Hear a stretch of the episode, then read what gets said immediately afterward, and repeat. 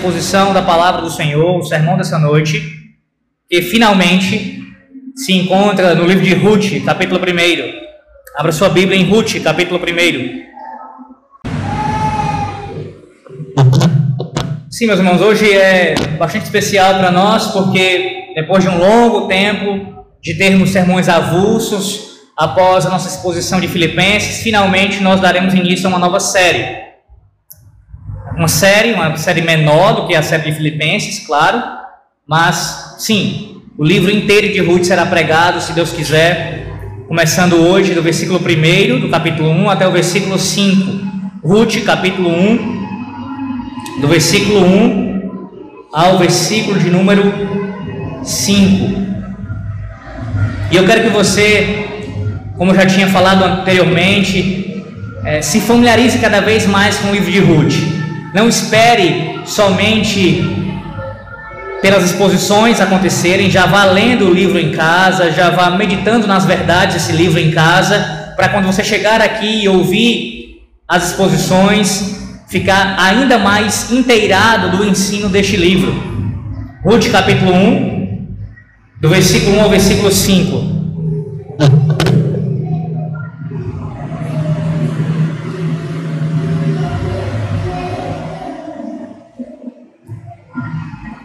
Assim diz a palavra do Senhor nosso Deus. Nos dias em que julgavam juízes, houve fome na terra, e um homem de Belém de Judá saiu a habitar na terra de Moabe, com sua mulher e seus dois filhos. Este homem se chamava Elimeleque, e sua mulher Noemi. Os filhos se chamavam Malom e Quilion, Efrateus, de Belém de Judá vieram à terra de Moabe e ficaram ali. Morreu Elimeleque, marido de Noemi, e ficou ela com os seus dois filhos, os quais casaram com mulheres moabitas. Era o nome de uma órfã e o nome da outra Ruth. E ficaram ali quase dez anos. Morreram também ambos, Malom e Quilion, ficando assim a mulher desamparada de seus dois filhos e de seu marido. Amém. Oremos. Senhor, Deus da palavra, Deus que inspirou esta palavra que pertence a Ti, inerrante, infalível, suficiente, palavra que fala conosco de maneira pessoal, mas também fala conosco pactualmente, com o teu povo como um todo. Que a tua palavra nesse momento, ó Deus, seja proclamada.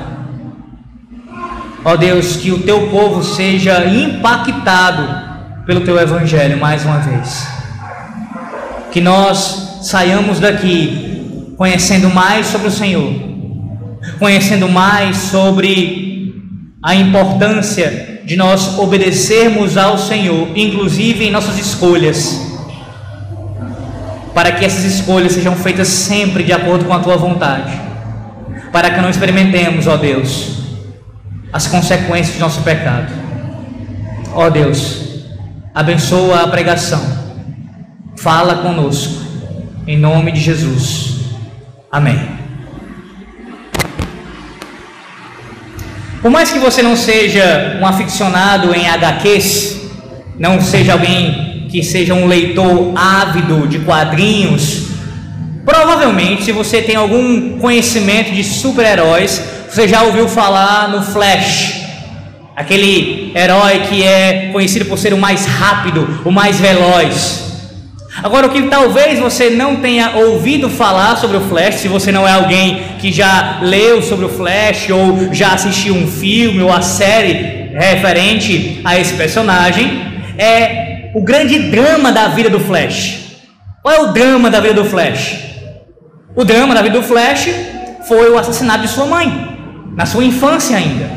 E esse acontecimento terrível na sua vida o marcou de tal forma que quando o Barry Allen, o personagem Flash, adquire seus poderes de super velocidade, ele sempre que tem oportunidade, a primeira coisa que ele tenta fazer é voltar no tempo para salvar a sua mãe. Esse é o seu grande objetivo.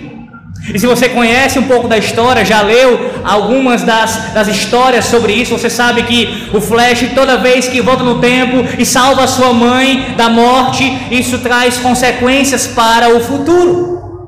Abre uma outra linha temporal e ocasiona uma série de consequências, consequências desastrosas pelo ato de voltar no tempo e salvar a sua mãe. Talvez você não seja um conhecedor mínimo, então, de super-heróis e se conhece o Flash é muito distante. Mas se você já assistiu algum filme desses bastante conhecidos, tem, tem vários que falam de viagem no tempo, a premissa é a mesma, a ideia é a mesma. Por exemplo, a tão famosa trilogia De Volta para o Futuro, onde o Marty McFly, juntamente com o Dr. Brown, eles voltam no tempo, no caso, eles vão para o passado e no seu famoso DeLorean e ali realizam várias peripécias que também fazem mudanças na linha do tempo e precisam voltar para o futuro, depois voltar para o passado e ficam naquela situação durante os três filmes, pelas consequências de tentar mudar as escolhas do passado. Através disso, voltando no tempo para tentar resolver os problemas. Você sabe que isso é obra de ficção. Você sabe que isso não passa de histórias de quadrinhos. Você sabe. Mas quantas vezes você mesmo já não tentou, já, ou melhor dizendo, já não desejou que isso fosse possível? Quando você pensa acerca dos erros, das escolhas equivocadas que você cometeu no seu passado, e você medita sobre elas e pensa: ah, se eu pudesse voltar atrás. Ah, se eu tivesse uma máquina do tempo. Ah, se eu tivesse como voltar e fazer uma outra escolha, uma escolha diferente daquela que eu fiz. Como eu daria? Eu daria tudo que eu tenho para voltar atrás. Por quê? Porque você sabe que a escolha que você fez naquele dia, naquela época, trouxe consequências amargas. A escolha que você fez, uma escolha nesse caso pecaminosa, uma opção pecaminosa, lhe trouxe consequências por causa desse pecado. Sim, meus irmãos, toda escolha que fazemos, toda decisão que tomamos, elas trazem consequências, elas trazem resultados, isso é inevitável. E escolhas pecaminosas, escolhas que são ah, contrárias à vontade de Deus, trarão consequências devastadoras. Nós precisamos, precisamos tomar decisões ao longo da nossa vida, sempre. Isso é, desde a mais tenridade, cada vez mais que passa a, a nossa idade, cada vez mais avança a nossa idade, essas decisões vão ficando cada vez mais sérias. E cada uma delas possuem consequências. E não adianta.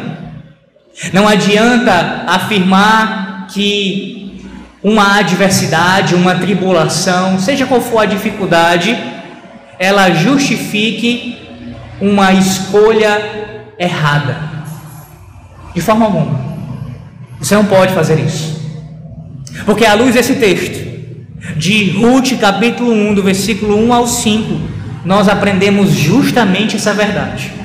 A saber, que mesmo diante das adversidades, nossas escolhas devem ser feitas conforme a vontade do Senhor. Caso contrário, provaremos as consequências do nosso pecado. Sim, mesmo diante das adversidades, nossas escolhas devem ser feitas conforme a vontade do Senhor. Caso contrário, provaremos as consequências do nosso pecado. Veremos isso em dois pontos. Veja, versículos 1 e 2, nós veremos a necessidade de fazer uma escolha. Versículos 1 e 2. No versículo 3 ao versículo 5, nós veremos as consequências da escolha feita.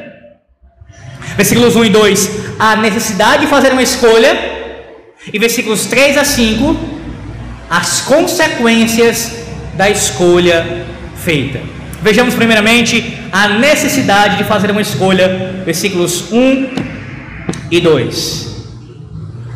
Nos dias em que julgavam os juízes, houve fome na terra, e um homem de Belém de Judá saiu a habitar na terra de Moabe, com sua mulher e seus dois filhos. Este homem se chamava Elimeleque, e sua mulher Noemi. Os filhos se chamavam Malom e Quilion, efrateus de Belém de Judá. Vieram à terra de Moabe e ficaram ali.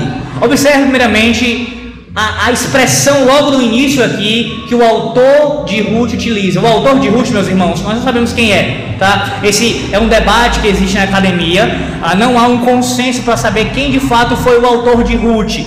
Alguns comentaristas, alguns ah, mais antigos entendem que Samuel é o seu autor, mas nós não temos provas suficientes para asseverar isso. Mas veja, o autor aqui, que não sabemos exatamente quem é, ele começa o texto usando ou nos situando aqui no contexto em que se passa essa história, em que essa história ocorreu. E essa história se ocorreu, ocorreu nos dias em que julgavam os juízes.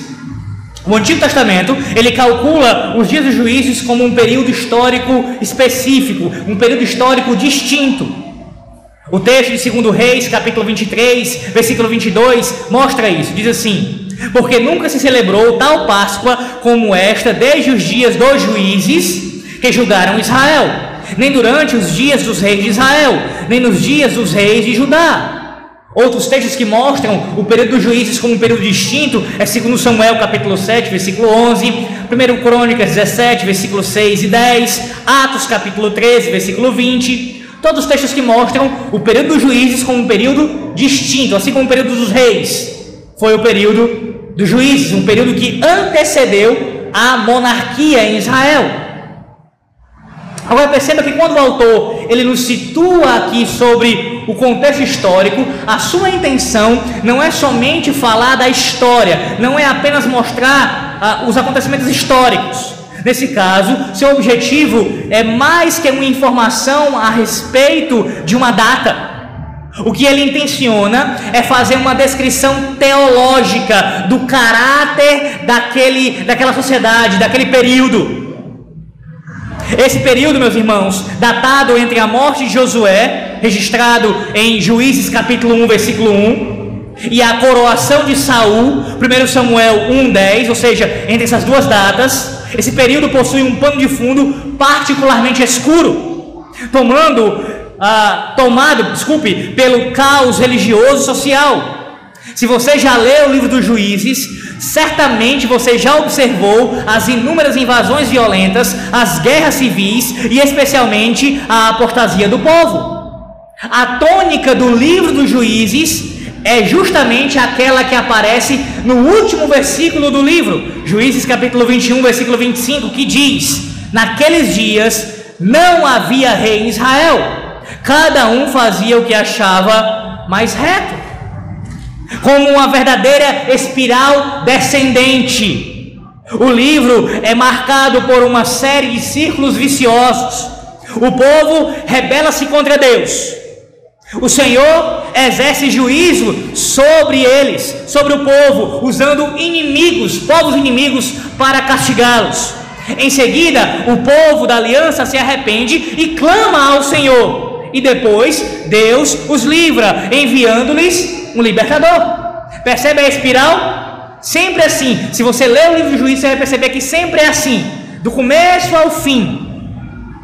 Contudo, à medida que a narrativa de juízes avança, você percebe um piorar da situação, uma degradação cada vez maior. A escala descendente fica pior. Isso é visto tanto na vida dos juízes, tanto na vida dos líderes. Compare, por exemplo, a vida do primeiro juiz, Otiniel, com o último juiz, Sansão. Também é visto na prática do povo em geral. O povo cada vez mais mergulhado na impiedade, cada vez mais entregue à idolatria, à rebelião contra a palavra de Deus. tão ímpia a nação fica quanto as nações vizinhas. Essa era a tônica, meus irmãos. Essa é a tônica do livro de Juízes. É esse é o pano de fundo que se passa a história do livro de Ruth. Naqueles dias não havia rei em Israel. E por isso mesmo, cada um fazia o que era reto aos seus próprios olhos. Será que esse período é tão diferente assim do nosso? Temos governantes, mas como eles governam? Sob que princípios nossa nação é regida? É a lei do Senhor? É a palavra de Deus, que é a nossa Constituição? Quando você olha para os poderes de nosso país, executivo, legislativo, judiciário, você nutre alguma confiança no trabalho desses homens? Eles inspiram em você honestidade? E quanto à vida deles? Sim, não apenas as suas capacidades intelectuais devem ser observadas por nós, mas o padrão de vida deles igualmente. Há alguém numa dessas esferas que você pode citar como um exemplo de conduta?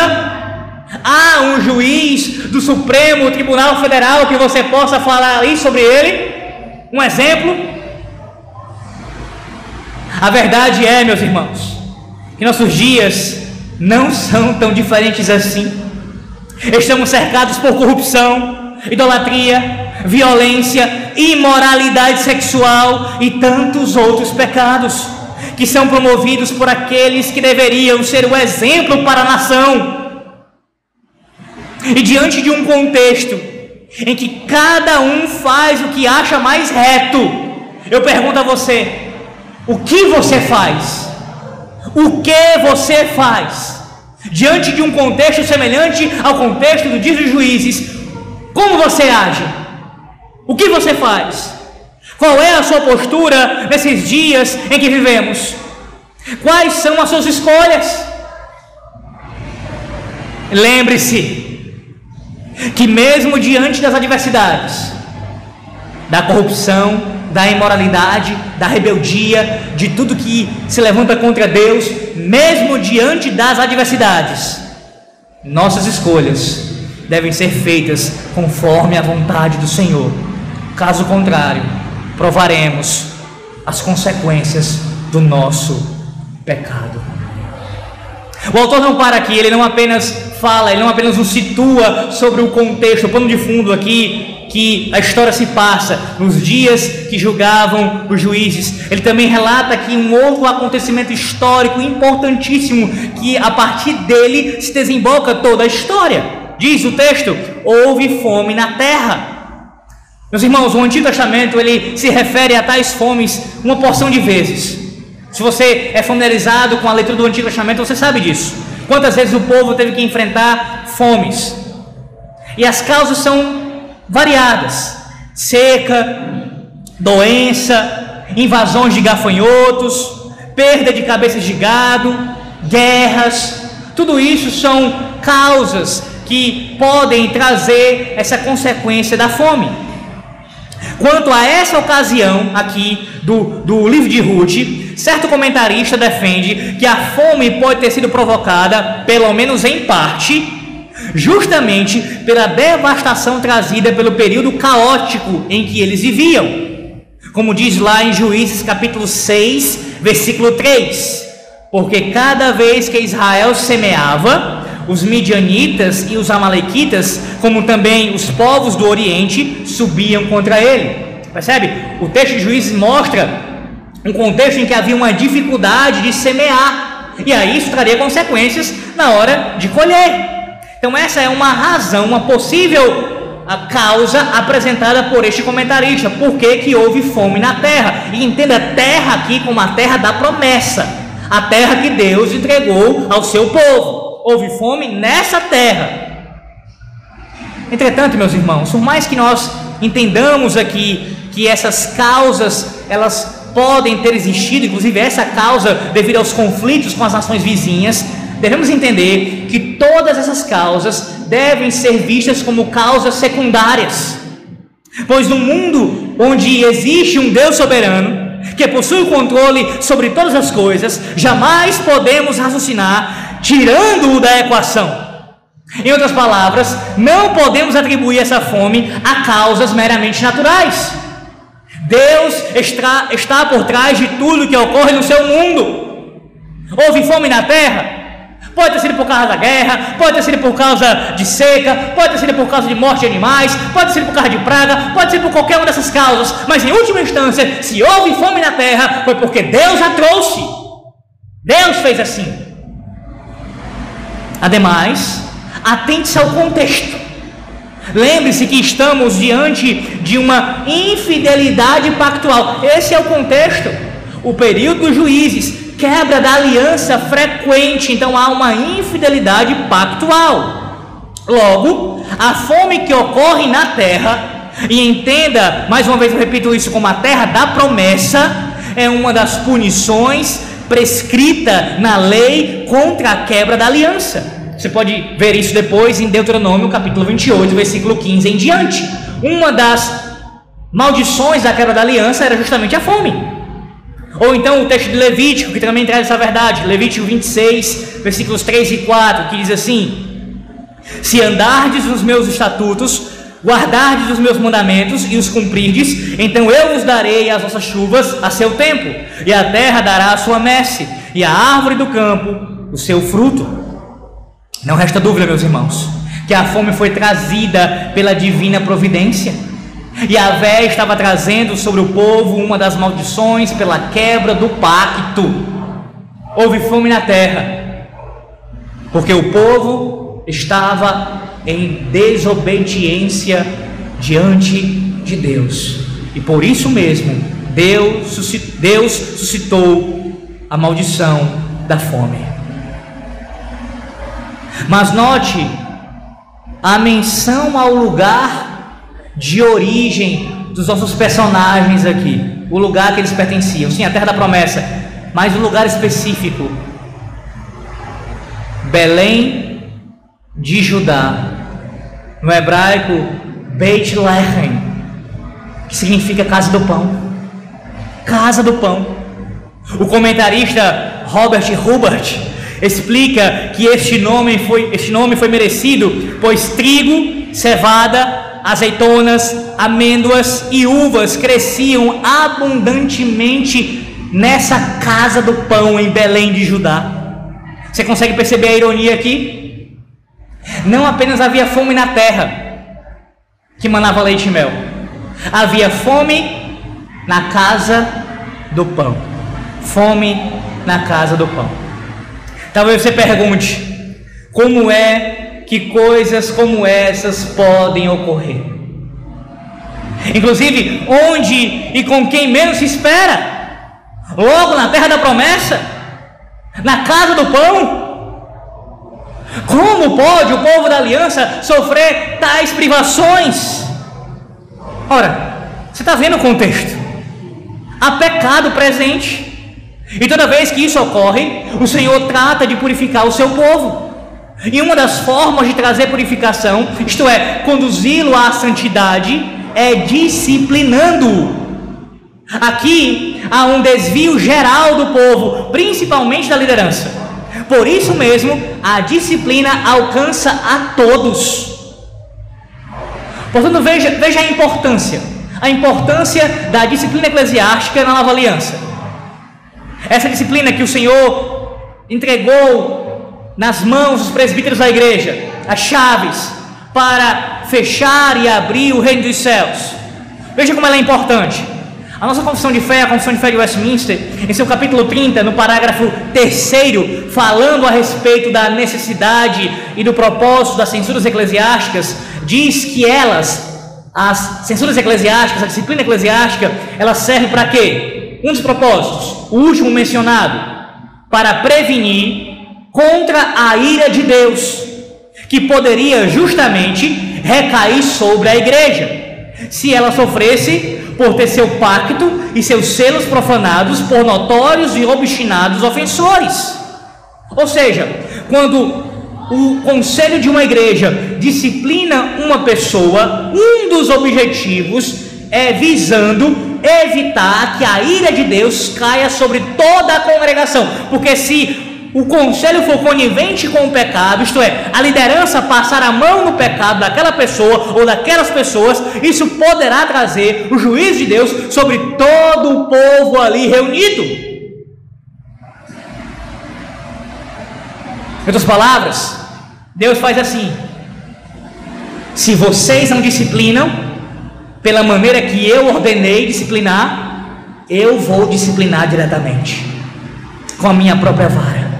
É o que Deus faz, e é o que Deus está fazendo aqui com esse povo. A liderança está corrompida e Deus está disciplinando esse povo através da fome. Mas você pergunta ainda: o que fazer numa situação dessa? Qual deveria ser o comportamento daqueles que estavam sob disciplina? Qual decisão tomar diante da fome na casa do pão? Ir embora? Abandonar a casa do pão? Largar de mão e correr para outro lugar? Seria essa a decisão a ser tomada? Entretanto, antes de responder essa pergunta, não esqueça mais uma vez mesmo diante das adversidades. Nossas escolhas devem ser conforme a palavra de Deus, conforme a vontade do nosso Senhor. Caso contrário, provaremos as consequências do nosso pecado. Observe que o texto prossegue e nos diz qual foi a decisão daquele homem. Diz o texto: saiu a habitar na terra de Moabe com sua mulher e seus dois filhos. O verbo usado no original aqui, meus irmãos, traduzido por habitar, é o verbo gur, gur, que significa residir temporariamente, habitar por um tempo. E talvez você pense, essa foi uma escolha sensata. O que fazer numa terra assolada pela fome? Principalmente tendo que sustentar uma família. Ou então você pode dizer: qual opção esse homem tinha? O que esse pai de família, família poderia fazer? Ele não tinha escolha. E qual é o problema, Alex? Ele foi habitar apenas por um tempo. Diz o texto: apenas por um tempo. Um dos problemas com esse raciocínio é não entender o contexto histórico teológico desse período da revelação. Deus entregou aquela terra como cumprimento da sua promessa, e era nela que seu povo deveria habitar. Era ali que o Senhor ordenava a sua bênção. Ali Deus manifestava a sua presença especial a eles. Em outras palavras, não era como em nossos dias, os dias da nova aliança, que não estamos restritos à adoração num lugar específico ou precisamos habitar numa terra designada por Deus. Elimeleque deveria ter ficado na terra da promessa. O fato é que ele poderia ter permanecido em Belém, ele poderia ter ficado lá na casa do pão, sem pão, mas confiando no pão da vida. Aliás, a própria severidade dessa fome aqui, meus irmãos, ela também é questionável. Não há nenhum registro de várias outras famílias deixando Israel uma espécie de êxodo de todo o povo, como se a fome fosse tão avassaladora que todas ou a maioria das famílias estivessem deixando a terra. Então é questionável o quão terrível foi essa fome, o quão profunda foi essa fome, esse, essa maldição aqui. Sem falar que, como veremos no restante do capítulo, nas próximas exposições, há indicações que Elimeleque tinha posses. Será que ele não teria sido menos? Será que não teria sido menos a, a possível suportar ali a fome? Será que não seria, desculpem, seria possível ter suportado a fome ali? Seria melhor ter suportado aquela fome com os recursos que ele tinha, ficando ali em Belém? Mas o fato é que Elimeleque prefere os campos de Moabe. Mesmo se na terra da promessa, a casa do pão, uma fome que talvez não tenha sido tão severa assim, e com recursos, ainda assim Elimeleque prefere os campos de Moabe. E logo para Moabe. Um breve histórico de Moabe para lhe lembrar acerca desse povo. Primeiro, Moabe originou-se de uma nação, de uma relação incestuosa entre Ló e sua filha mais velha. Daí nasce Moabe, de uma relação incestuosa entre Ló e sua filha mais velha. Gênesis 19, do 30 ao 38. Segundo, o rei de Moabe, Balaque, contratou o falso profeta Balaão para amaldiçoar Israel quando o povo saiu do Egito. Isso está registrado nos capítulos 22 a 24 de Números. No capítulo 25 de Números, terceiro, nós vemos que as mulheres moabitas foram uma pedra de tropeço para Israel no deserto, seduzindo aqueles homens a adorar falsos deuses.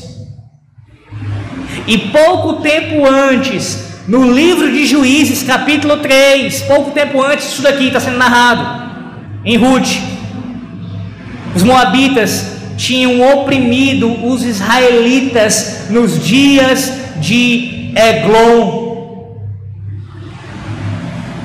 Será que esse era o lugar ideal para cuidar de uma família piedosa, para ter ali a, a família, uma família piedosa habitar? Será que este era o lugar ideal, a melhor escolha?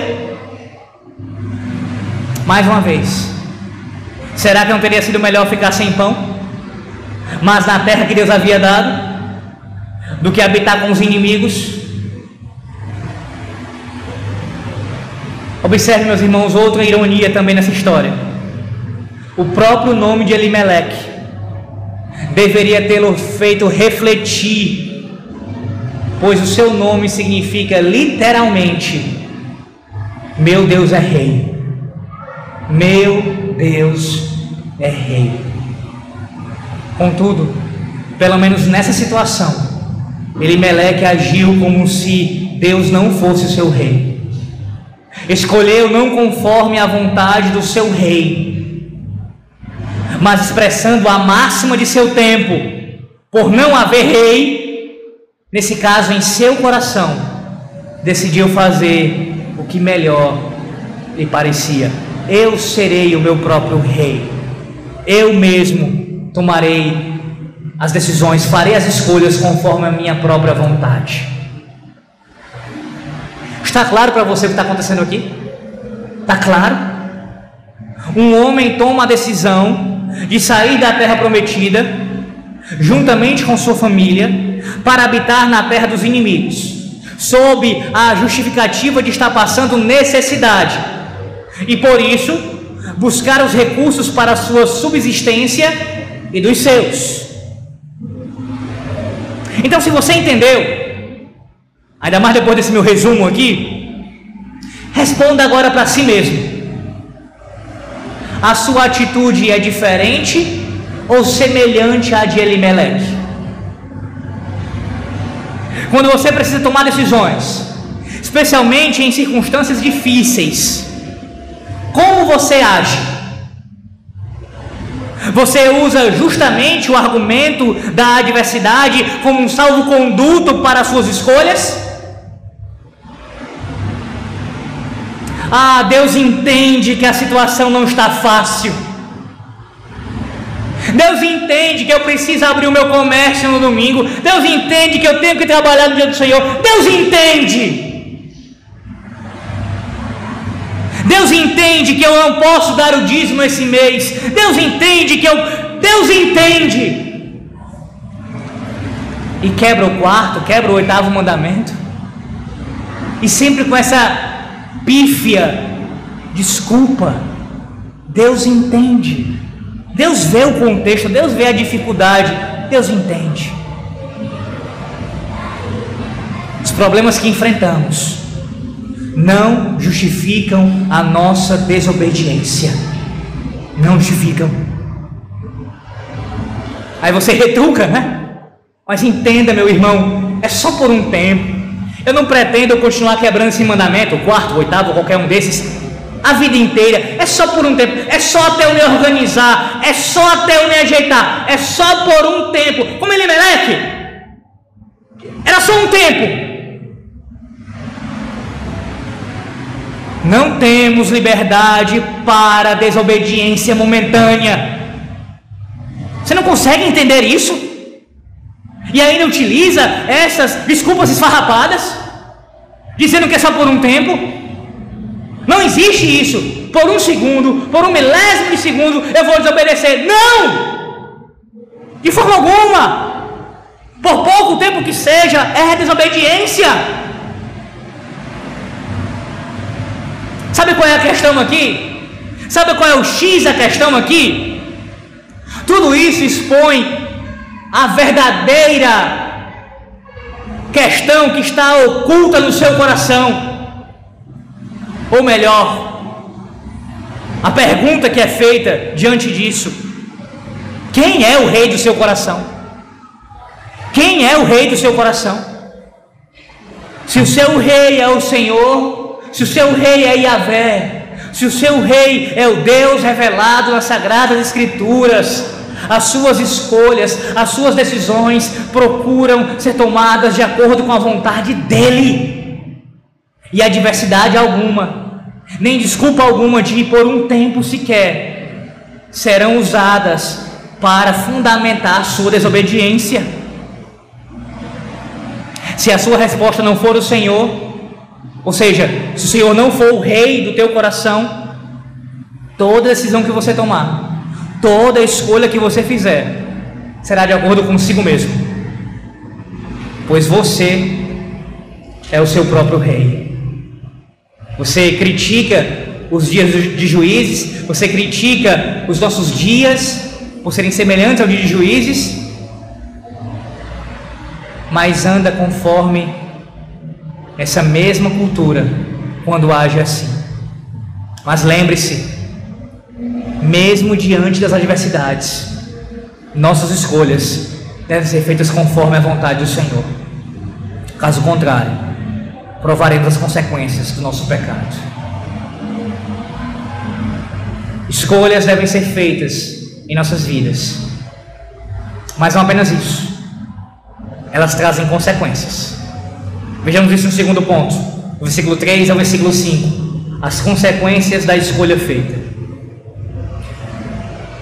morreu Elimeleque, marido de Noemi, e ficou ela com seus dois filhos, os quais casaram com as mulheres, mulheres moabitas.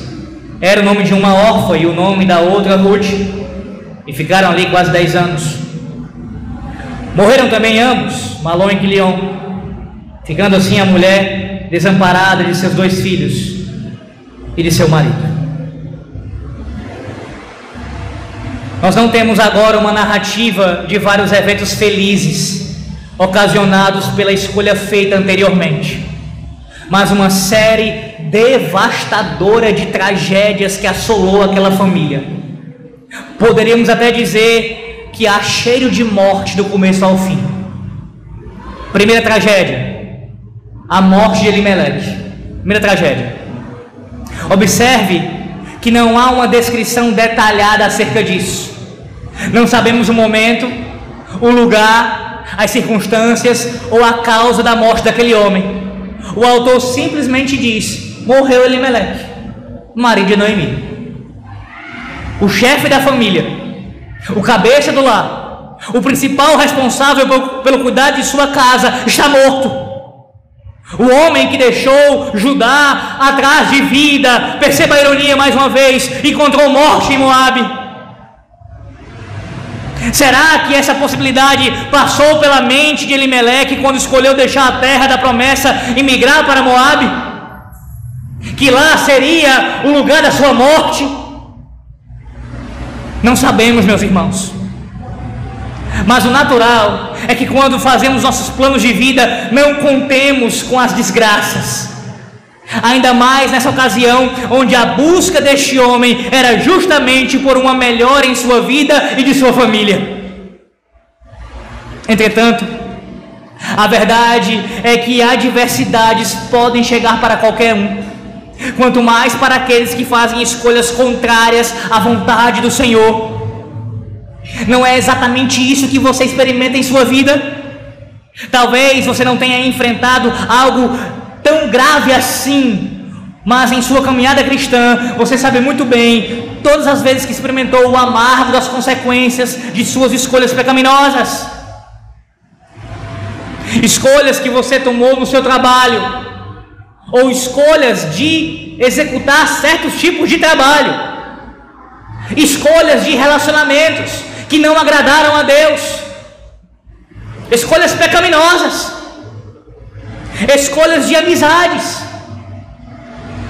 escolhas até mesmo de viagens, de se mudar de um lugar para o outro, sem nem mesmo saber antes se ali havia uma igreja bíblica para você congregar. Este é um exemplo de uma escolha pecaminosa de mudança.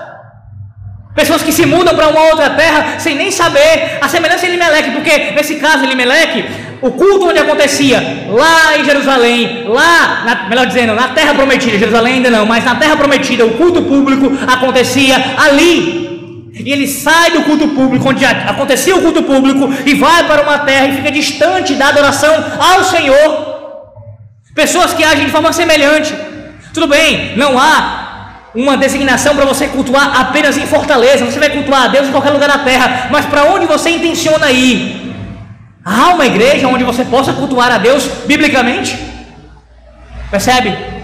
Pessoas que agem assim, sem tomar, sem tomar, fazer essa escolha, ponderando isso, fazem escolhas pecaminosas.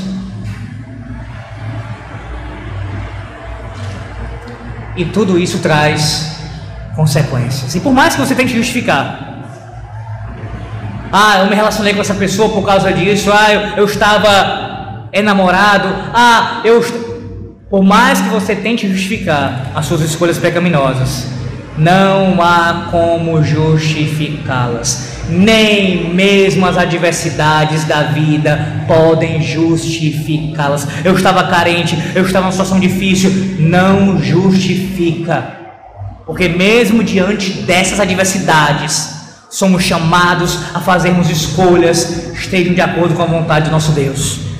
Caso contrário, nós iremos provar as consequências dos nossos pecados. O autor ainda segue dizendo, ele usa a expressão aqui, logo em seguida, da morte de Elimeleque, ele fala, ele se refere a Elimeleque como marido de Noemi. Essa é uma expressão, meus irmãos, incomum para aquele período. Um homem ser chamado dessa maneira, como o marido de Noemi, dando aqui uma proeminência à mulher. A intenção do autor com isso é ressaltar para os seus leitores, propositalmente, que a atenção da história passará a focar em Noemi. E perceba mais uma ironia nessa história. O nome de Noemi significa agradável. Mas a pergunta é: o que, que poderia ser agradável nessa situação? Uma mulher viúva numa terra estrangeira. No entanto, nem tudo está perdido. Ela ainda tem os seus filhos, seus dois filhos. E isto é um verdadeiro conforto para as viúvas, principalmente naquele contexto. Em meio à dor, ela poderia ser amparada por sua prole. E o que fariam agora? Ora, após a morte de Limeleque, o retorno para Belém seria o esperado. Com a morte do pai, esperaria que eles voltassem para a casa, para a casa deles, tendo se arrependido e assim retornado a Belém. Todavia, eles escolhem ficar. Ainda acreditavam que suas chances eram melhores em Moabe do que em Judá. Mais uma escolha errada. Primeiro de Elimelec de sair da terra prometida para ir para Moab. Agora, a escolha errada de Noemi com seus filhos, de que já estão em Moabe e decidem permanecer naquela terra, no lugar de retornar para Judá. E com mais uma escolha errada, logo, mais consequências trágicas. Atente-se para o que o texto diz acerca dos filhos na sequência, os quais casaram com mulheres moabitas. Sim, estamos diante da segunda tragédia. A primeira tragédia é a morte de Elimelec. A segunda tragédia é o casamento misto. Uma prática que é condenada pela lei do Senhor a palavra de Deus diz em Deuteronômio, capítulo 7, do versículo 1 ao versículo 4: Quando o Senhor teu Deus te introduzir na terra, qual passas a possuir, e tiver lançado muitas nações diante de ti, os heteus, e os girgazeus, e os amorreus, e os cananeus, e os ferezeus, e os heveus, e os jebuseus, sete nações mais numerosas e mais poderosas do que tu, e o Senhor teu Deus as tiver dado diante de ti para as ferir, totalmente as destruirás. Não farás com ela aliança, com elas aliança, nem terás piedade delas, nem contrairás matrimônio com os filhos dessas nações. Não darás tuas filhas a seus filhos, nem tomarás as suas filhas para teus filhos, pois elas fariam desviar teus filhos de mim, para que servissem a outros deuses, e a ira do Senhor se acenderia contra vós outros, e depressa vos destruiria. Há teólogos que, surpreendentemente, não entendem esses casamentos de Malon e Quilion aqui registrados como casamentos pecaminosos. Inclusive, utilizando-se do texto supracitado, o texto que eu acabei de citar aqui para os irmãos. Ele diz assim: Veja que o texto de Deuteronômio capítulo 7, ele não faz menção aos moabitas. Cita sete nações, mas não cita os moabitas, por isso não havia uma proibição de se casar com moabitas. Esse é um dos argumentos. Só, meus irmãos, que esse argumento é falacioso, uma vez que não há necessidade de citar todas as nações ímpias daquele tempo para a proibição do casamento com moabitas existir, pois o princípio aplica-se ao caso. Ou seja, o Senhor proibiu o casamento dos seus filhos com os filhos do diabo independentemente da etnia deles, o que inclui moabitas. Além disso, há um comentarista que diz que a expressão em comum usada aqui para tomar esposa, quando o autor diz que eles tomaram esposa, essa expressão tomar esposa, que no original é nassar, destaca a natureza ilegítima dos casamentos deles, porque essa expressão tomar esposa, ela não é usada costumeiramente no contexto de casamento legítimo, mas nesse tipo de contexto de casamento ilegítimo. Então você tem o próprio texto no seu original dando suporte para isso. Você tem o contexto da passagem que mostra todo o desenrolar de tragédias, de escolhas pecaminosas, trazendo consequências pecaminosas, e o casamento misto é mais uma dessas escolhas pecaminosas e também consequência pecaminosa. E você tem um contexto mais amplo da palavra de Deus que proíbe casamento misto. Logo, sinceramente, eu não sei como é que algum teólogo erudito consegue ainda pensar de forma diferente. O texto prossegue. E ficaram ali quase 10 anos. Depois do casamento, ou antes, há um debate aqui, irmãos. Há um debate entre os eruditos com relação a esse, essa expressão aqui. Alguns entendem que essa é uma referência a todo o período em que ficaram em Moab, ou seja, desde quando Elimelec chegou lá com eles até Noemi partir de lá. Foram dez anos. Há teólogos que entendem que se refere a isso. Outros acreditam que esse tempo ele é contado a partir do casamento dos filhos. Então eles já estavam ali há um período, há um tempo, nós não sabemos exatamente qual, quanto tempo. E aí quando eles se casaram, ficaram ainda mais 10 anos.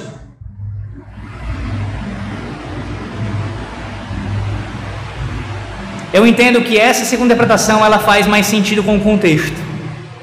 Os 10 anos se referem ao período após o casamento. Se casam e ficam 10 anos ainda ali. Inclusive, é à luz dessa interpretação de que os 10 anos eles são posteriores ao casamento, que nós vemos uma outra consequência da escolha pecaminosa de ficar em Moab e casar-se com mulheres de lá. Sabe qual é a consequência? Infertilidade. Você tem alguma dúvida que o Senhor fechou a madre de Orfa e Ruth? Durante 10 anos, elas não conceberam. Deus, mais uma vez, trazendo as consequências do pecado daquela família. Portanto, a semelhança do pai, Malon e Quilion fizeram escolhas contrárias à vontade de Deus. Continuaram em Moabe, casaram com mulheres moabitas e ficaram muito mais tempo do que a priori eles intencionavam ficar. Esse é o poder de influência que um pai tem sobre os seus filhos. Você tem noção disso, homem? Consegue entender a dimensão, o tamanho da sua responsabilidade? E refiro-me primeiramente aqui a vocês mesmos, homens. Ouçam as palavras do apóstolo Paulo, em Efésios 6,4. E vós, pais, pais, não provoqueis vossos filhos a ira, mas criai-os na disciplina e na demonstração do Senhor. O principal responsável pela educação dos seus filhos é você. Pare de transferir essa responsabilidade para sua esposa, como se ela fosse a maior culpada pelo que acontece na sua casa. É você, homem. É você. Você deve orientar aos seus filhos a casarem no Senhor. Você deve orientá-los, ensiná-los a amar a lei do Senhor. É você, primariamente, quem deve educá-los a tomarem decisões sábias e a fazerem escolhas de acordo com a vontade do Senhor. É você, homem. E esse ensino precisa ser verbalizado, ou seja, deve sair da sua boca, mas também deve ser evidenciado pela sua vida. Mesmo que Elimeleque estivesse vivo e opusesse-se aos dois casamentos, que exemplo ele teria para dar aos seus filhos com relação àquela desobediência a Deus? Há alguns comentaristas que dizem isso, que os filhos só resolveram casar após a morte do pai, como se a presença do pai estivesse inibindo ali o casamento com mulheres estrangeiras.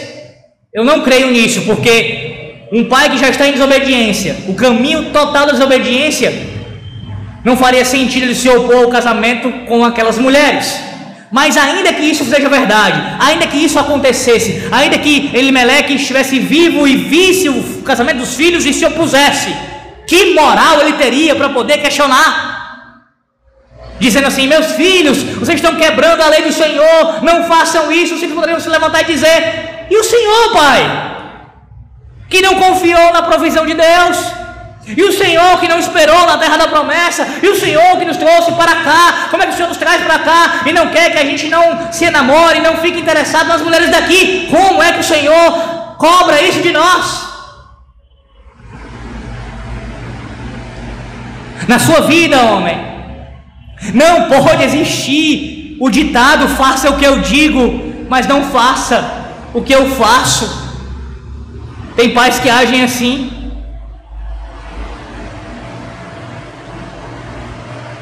Bem, por mais que seja verdade a responsabilidade principal ser do pai, isso não anula a sua também, mulher, a sua mãe.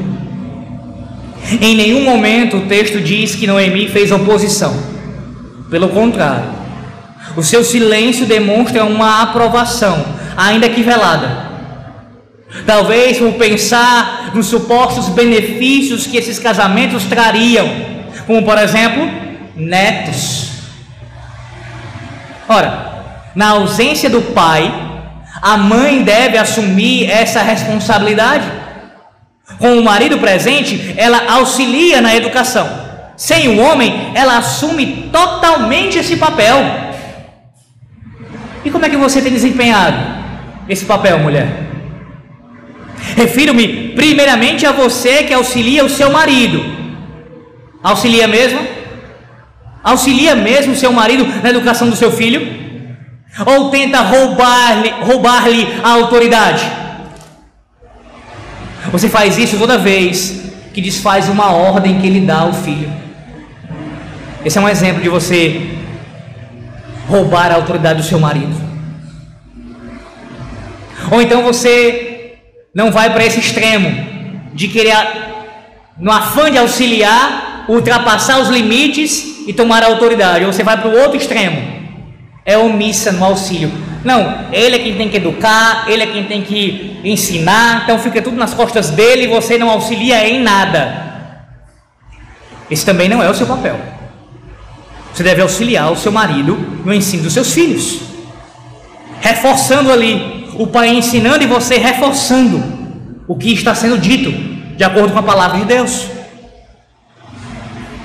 Você diz, ah, ele é o cabeça, o homem da casa, então que ele resolva tudo sozinho com as crianças.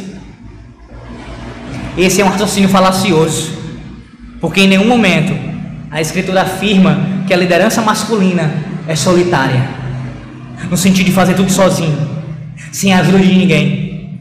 Pelo contrário, o Senhor te constituiu, mulher, como uma auxiliadora do teu marido, inclusive na criação dos teus filhos.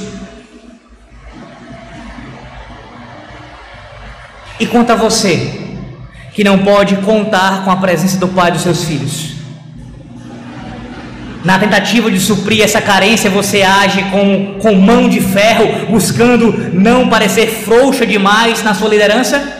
Você excede na sua autoridade, no seu peso de disciplinar, de admoestar, de ensinar, de cobrar demais? Na, na, falta da figura paterna do homem, do macho, você quer passar o, essa impressão e acaba extrapolando. Você pesa demais a mão e não fala apenas na hora de disciplinar o filho com a vara, refiro-me a tudo. Ou então você vai também para o extremo oposto. Ah, o bichinho não tem pai. Ou até tem pai, mas ele é tão ausente então a sua criação é não ter limite algum. Como se o sofrimento da ausência do pai legitimasse uma vida sem regras, uma vida sem limites. É assim que você age para com seus filhos? Percebam os problemas que ocorrem na criação dos nossos filhos, meus irmãos, quando nós não criamos de acordo com a vontade do Senhor nosso Deus, de acordo com o que Deus preceitua para nós. Lembre-se, mãe, dos exemplos de Lloyd e Eunice, a avó e a mãe de Timóteo, em 2 Timóteo 1,5. Não há menção a pai aqui. Não há menção a pai. E essas mulheres educaram aquele menino no temor do Senhor, de tal maneira que Deus fez dele um ministro. Deus pode usar você, mãe, sem a presença do Pai, e através do seu testemunho, através do seu ensino, conduzir essa criança à salvação. E há coisas muito grandes também nessa terra. Agora a pergunta que você pode estar fazendo é a seguinte, à luz de tudo isso que tem sido dito aqui: por que aquela família chegou a esta situação? Ora, meus irmãos, esse é o resultado de uma contínua e profunda desobediência ao Senhor. O coração torna-se cada vez mais endurecido e a resistência ao pecado diminui ao ponto de praticamente não mais existir. A pessoa vai cometendo pecado atrás de pecado, não se arrepende, o coração se torna mais endurecido e o pecado vai se tornando comum, algo já ligado à própria existência da pessoa ali, a, seu modus operandi. É justamente isso que ocorre com você, quando você se entrega ao pecado. Quando nesse processo de luta na sua consciência contra o pecado, a sua consciência vai cada vez mais ficando cauterizada, acostumada em pecar, se deleitando no pecado, tratando como algo natural, sem se opor a ele.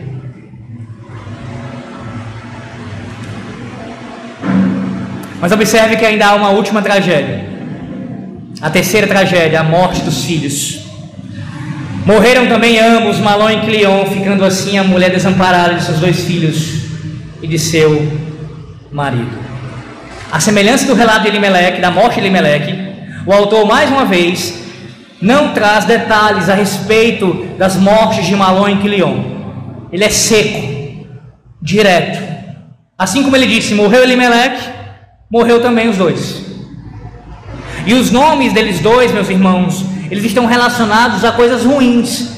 Malon está relacionado à ideia de doença. E Quilion à ideia de aniquilamento. No espaço de um versículo, o mundo de Noemi desabou. Ela foi deixada sozinha. A única remanescente sob o juízo de Deus. Quem iria agora sustentá-la?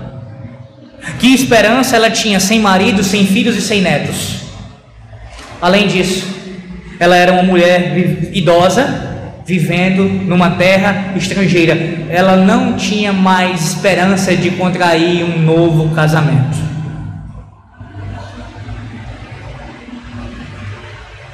Olha a situação. Uma família estava em Belém, na casa do pão que por causa da decisão de um homem chega a esse quadro aqui. Morre o homem, o pai, morre os filhos, fica somente Noemi, juntamente com suas noras.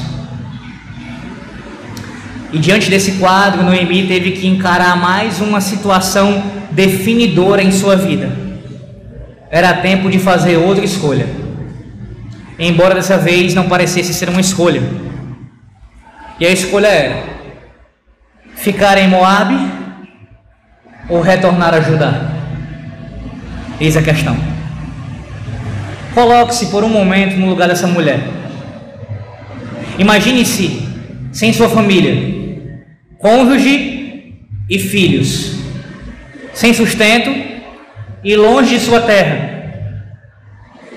Pior, habitando com inimigos. Você consegue imaginar isso? É claro que a reação de um cristão em ver alguém nessa circunstância é ter compaixão. De fato, Noemi estava sofrendo, pelo menos em parte por causa das escolhas que seu marido fez.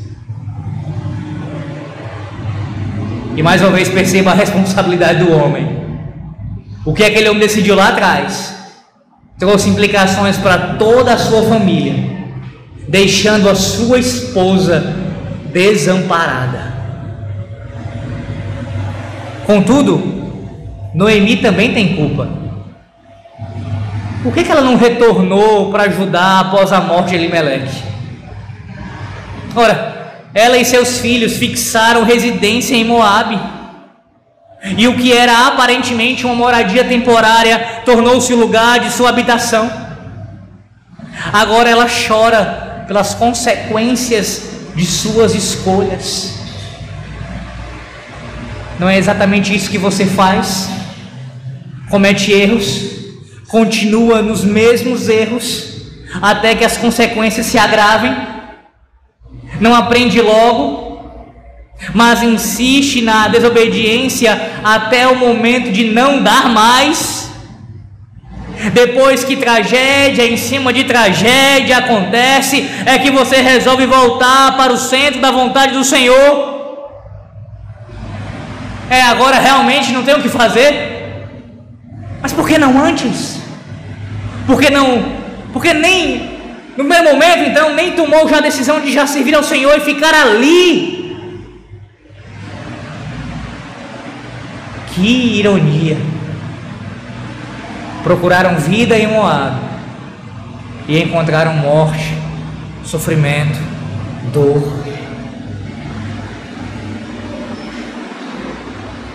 Como é que você lida com as suas escolhas pecaminosas que você tomou no seu passado? Você não tem a Speed Force para te ajudar, uma super velocidade. Você não é o Flash. Nem mesmo você tem um DeLorean ou um Dr. Brown para te ajudar a construir um, para voltar no tempo. E voltando no tempo, você fazer uma escolha diferente. Você não tem como fazer isso. O que você pode e deve fazer quando porventura se lembrar de alguma escolha pecaminosa que você já tenha cometido, já tenha feito, é demonstrar arrependimento verdadeiro pelo que você fez de errado. E daqui para frente, fazer escolhas conforme a vontade do Senhor.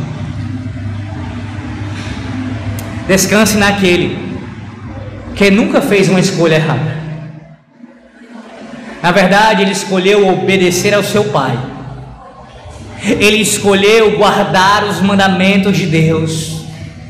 Ele escolheu o caminho da santidade, da obediência.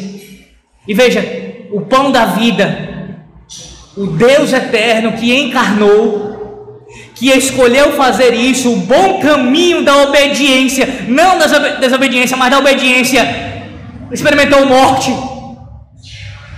em nosso lugar, em nosso lugar, para que nós tivéssemos vida.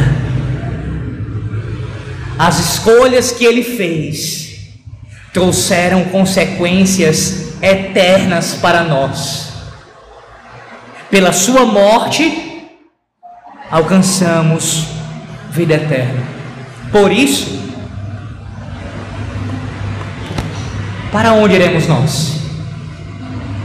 Para onde iremos nós? Para Moabe?